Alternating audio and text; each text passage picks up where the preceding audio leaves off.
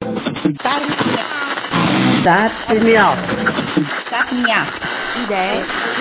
Storie. Storie. Impresa. Star Me Up. Idee, Storie. imprese.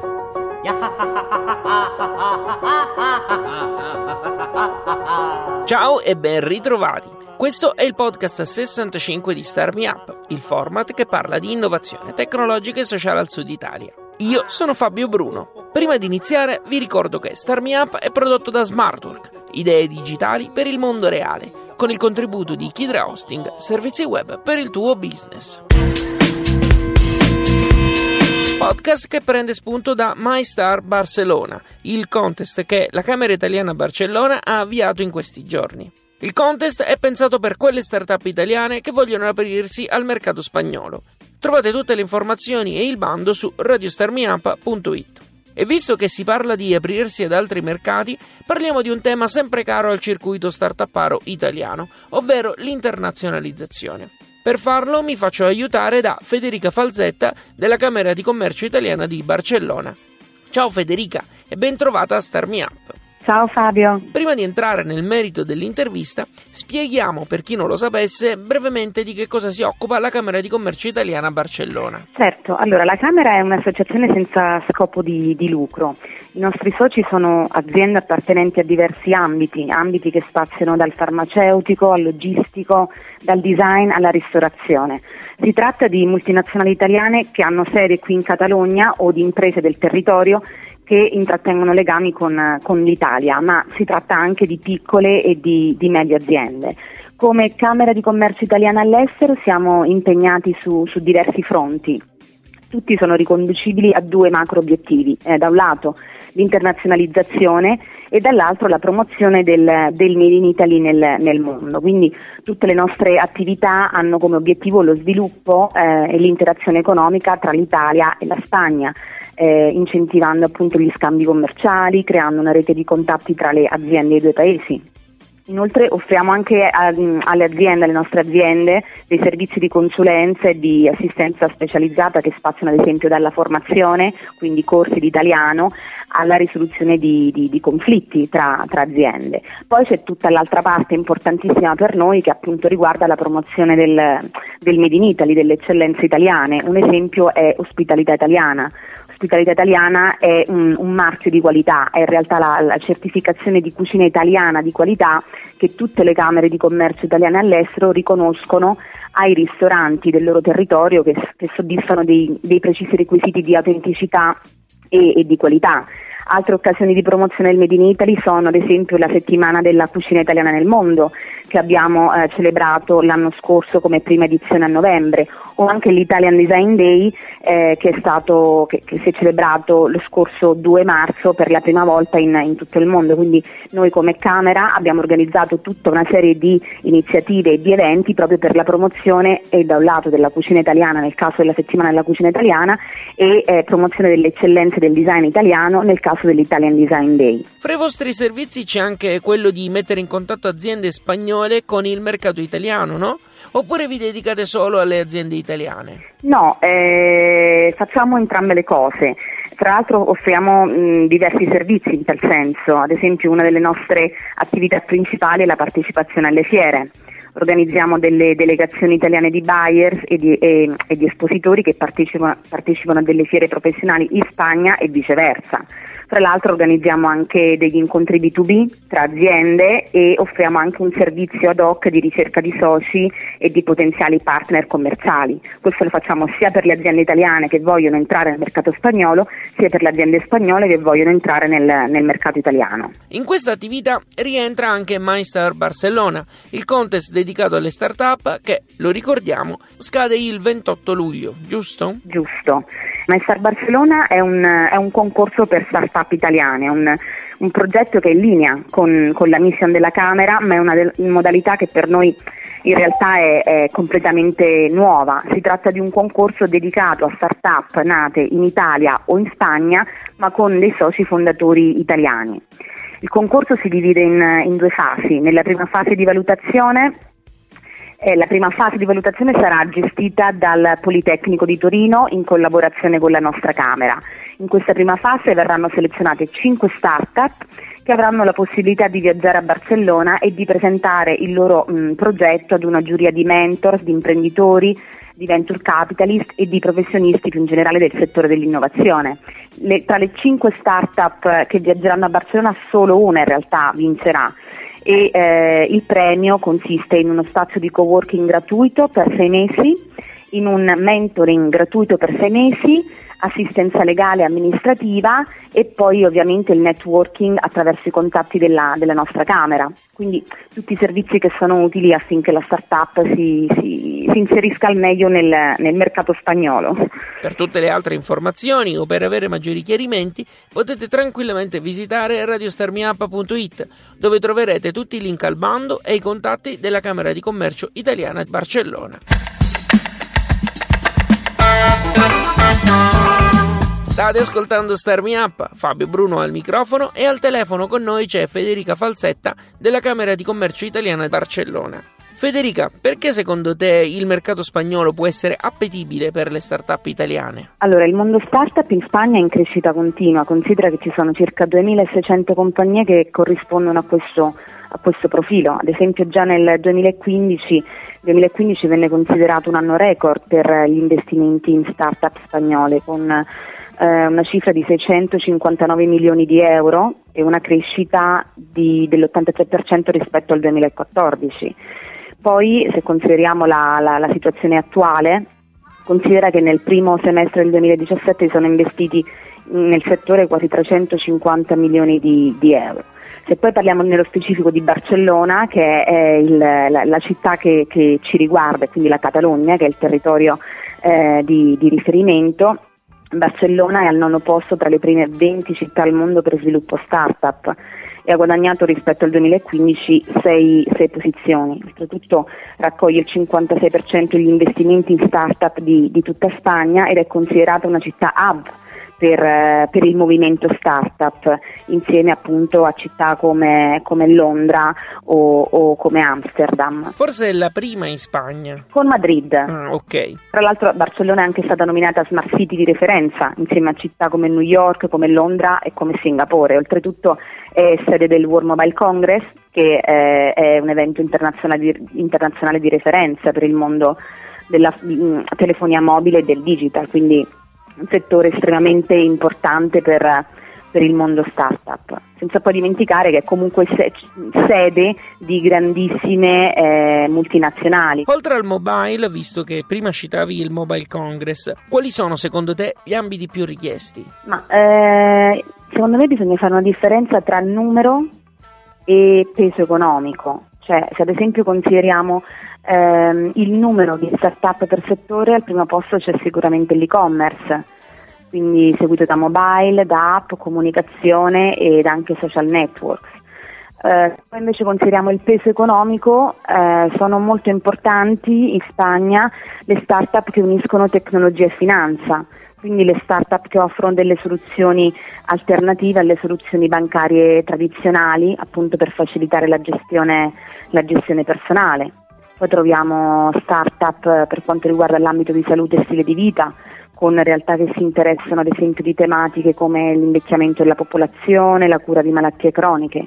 Quindi insomma c'è una differenza fondamentale tra il numero di start-up e peso economico, ma diciamo che per quanto riguarda il numero c'è l'e-commerce, per quanto riguarda il peso economico sicuramente le start-up eh, che uniscono tecnologia e finanza sono quelle più, più, più importanti. Quindi il panorama è simile al resto d'Europa, mi pare di capire. Sì. Cosa a tuo avviso una startup italiana può avere che una spagnola non ha? Ma, ehm, l'ecosistema italiano è un po' in ritardo rispetto alle economie europee simili, ma in realtà la qualità delle, delle aziende italiane innovative e degli imprenditori italiani che sono diciamo, innovativi sta, sta aumentando. Eh, fra l'altro l'Italia è conosciuta in tutto il mondo per le sue potenzialità creative in ambito imprenditoriale, no? quindi la qualità delle imprese e degli imprenditori italiani è riconosciuta internazionalmente e gli italiani all'estero sono sempre eh, ben voluti e sempre più richiesti.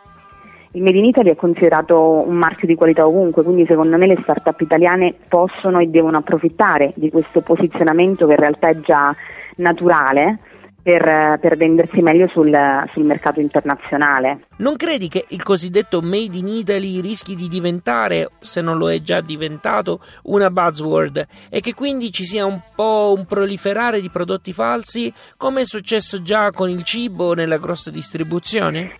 E infatti le Camere italiane all'estero sono qui anche per questo, per fare promozione dell'autentico Made in Italy che è un po' quello che facciamo con la settimana della cucina italiana, con l'Italian Design Day e mh, appunto per evitare eh, perché la, la, giusta promozione e la giusta comunicazione sono appunto importanti per evitare poi le falsificazioni. Ah, ok. Noi siamo un po' le sentinelle del, del vero Made in Italy. Giusto. E viceversa, cosa una startup italiana dovrebbe imparare da una spagnola? Ma eh, guarda, tra i motivi che hanno portato le start-up spagnole ad espandersi, ehm, ai primi posti troviamo sicuramente la scalabilità del modello di business e della tecnologia usata ed anche e soprattutto la vocazione globale del progetto e la ricerca di paesi con maggiore potenziale di crescita. Io credo che sia questa la, la, la direzione giusta. Mm, un esempio è la startup Globo, no? Che ha acquistato la startup italiana Fudino che, che effettuava consegne di cibo a, a, domicilio. Quindi l'acquisto da parte di Globo è, è un chiaro segno di, di, volersi espandere a livello internazionale, però mantenendo intatta la struttura dell'azienda italiana, migliorando il servizio migliorando il servizio con un plus proprio del, del, del, suo business model, che è appunto quello di consegna a domicilio non solo di cibo, ma di qualsiasi prodotto sul mercato in tempi, in tempi molto brevi. No? Quindi una scommessa sulla continuità, mantenendo una struttura già esistente, ma anche sull'innovazione, apportando un, un, un valore in più, un servizio più, più completo.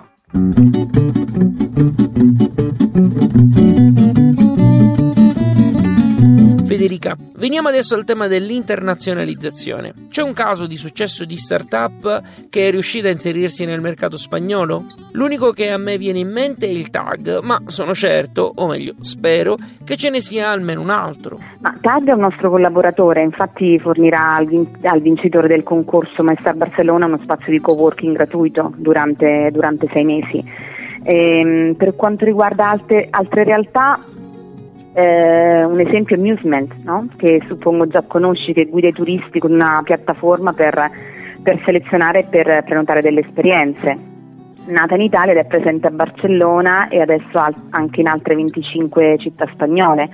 Oppure un altro esempio è a Advisato, che è stata fondata nel 2014 appunto in, a Milano ed è una piattaforma e-commerce eh, che offre ogni giorno la possibilità di scaricare dei codici promozionali, dei coupon per, per gli acquisti online, no? quindi eh, è anche molto presente nel mercato spagnolo o anche Digital Box che è una startup leader nel marketing mobile e appunto è nata, è nata in Puglia ma adesso ha una sede anche a Barcellona e mi sembra anche a Parigi. Quindi insomma ci sono, ci sono degli, dei, degli, esempi concreti di, di successo di start-up italiane, sì. E quali sono le caratteristiche che ti fanno dire che una startup italiana ce la può fare anche all'estero? Diciamone almeno tre. Ma per me sono le caratteristiche che poi ci rendono speciali anche ehm, in tutti gli altri settori, che sono l'innovazione, la creatività e, e la sfida perché l'Italia è ricca di, di idee, di giovani imprenditori ed anche di progetti virtuosi. No? Se poi alla creatività italiana accompagniamo auspicabilmente il supporto istituzionale e dei programmi di accelerazione consolidati, moltiplichiamo la possibilità di sviluppare dei prodotti di qualità e anche di acquisire competenze sui mercati internazionali per raccogliere successi oltre confine. Senza guardare a fattori esterni, ci davi prima ai programmi dedicati e cose simili, cosa invece credi sia un freno all'internazionalizzazione di una startup?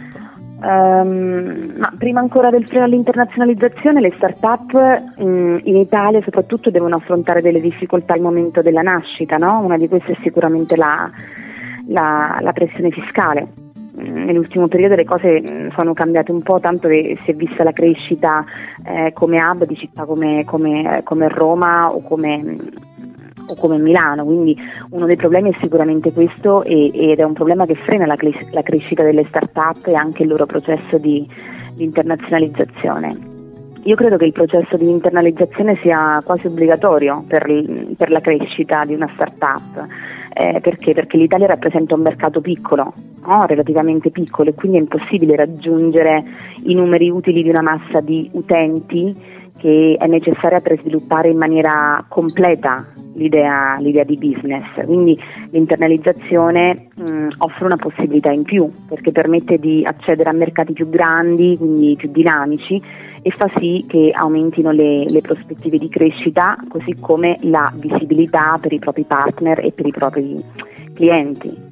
Quindi mh, se parliamo di cosa può aiutare una startup ad internazionalizzarsi, eh, secondo me anzitutto la vocazione global, quindi ambire sin dall'inizio ad una presenza e operatività internazionali quindi è necessario sin dall'inizio un modello di business che sia orientato all'espansione geografica e anche e soprattutto all'assunzione del, del rischio. Così come è importante anche mh, collaborare eventualmente con aziende già presenti all'estero che, possono, eh, rapp- che conoscono il mercato e che possono anche rappresentare una piattaforma di internazionalizzazione e di lancio per la start-up. Però mh, secondo me è importante considerare che è importante dire che tutto questo non va considerato nell'ottica di una fuga di cervelli, ma nell'ottica di un viaggio con un ritorno. Un ritorno in termini di competenze acquisite ed un potenziale impatto positivo sulla crescita economica e sull'occupazione in, in Italia. Quindi proporre l'internazionalizzazione come moltiplicatore di conoscenze, di competenze e di, e di possibilità. Parlavi della fuga dei cervelli perché credi che molti vedano l'internazionalizzazione come un voler scappare dal nostro paese? Ti è capitato di sentire questo tipo di ragionamento? No, lo dicevo perché si parla, insomma, è una... Mm, eh, è un'espressione molto inflazionata, cioè si parla molto di, di, di fuga dei cervelli, ma eh, eh, in realtà a volte guardare oltre confine è utile per poi comunque tornare con eh, più esperienza, con più competenze e quindi con un know-how molto più profondo di un mercato che non è, non è più solo nazionale ma è internazionale. Quindi ehm, l'internazionalizzazione e, e, il viaggio come, come ricchezza non come, non come, fuga. Alla luce anche del fatto che se qualcuno apre in un altro paese non è detto che debba chiudere in Italia. Una cosa non esclude l'altra, anzi, si va ad aggiungere. Soprattutto, certo. Federica, grazie mille per essere stata con noi. Prego. Lei era Federica Falzetta della Camera di Commercio Italiana a Barcellona. Trovate tutti i riferimenti sul post che accompagna questo podcast su radiostarmiup.it. è piaciuto questo podcast ditelo con una recensione su iTunes. Un complimento fa piacere, una critica ci aiuta a crescere. Unitevi ai fan di Star Me Up su Facebook e seguite il programma su Twitter, LinkedIn ed Instagram. Segnalatemi progetti e storie che volete sentire o perché no, raccontare voi stessi a Star Me Up. Abbonatevi ai podcast così li ricevete direttamente sul vostro smartphone o computer. Potete usare iTunes o il feed RSS che trovate su radiostarmiup.it. Per gli utenti Android, sul sito trovate una lista di app gratuite per ascoltare Star Me Up e altri podcast direttamente sul vostro smartphone. Star Me Up è prodotto da Smartwork, idee digitali per il mondo reale, ed è reso possibile grazie al contributo di Kidra Hosting, servizi web per il tuo business. Io sono Fabio Bruno, grazie per aver ascoltato questo podcast. Alla grande! Ah.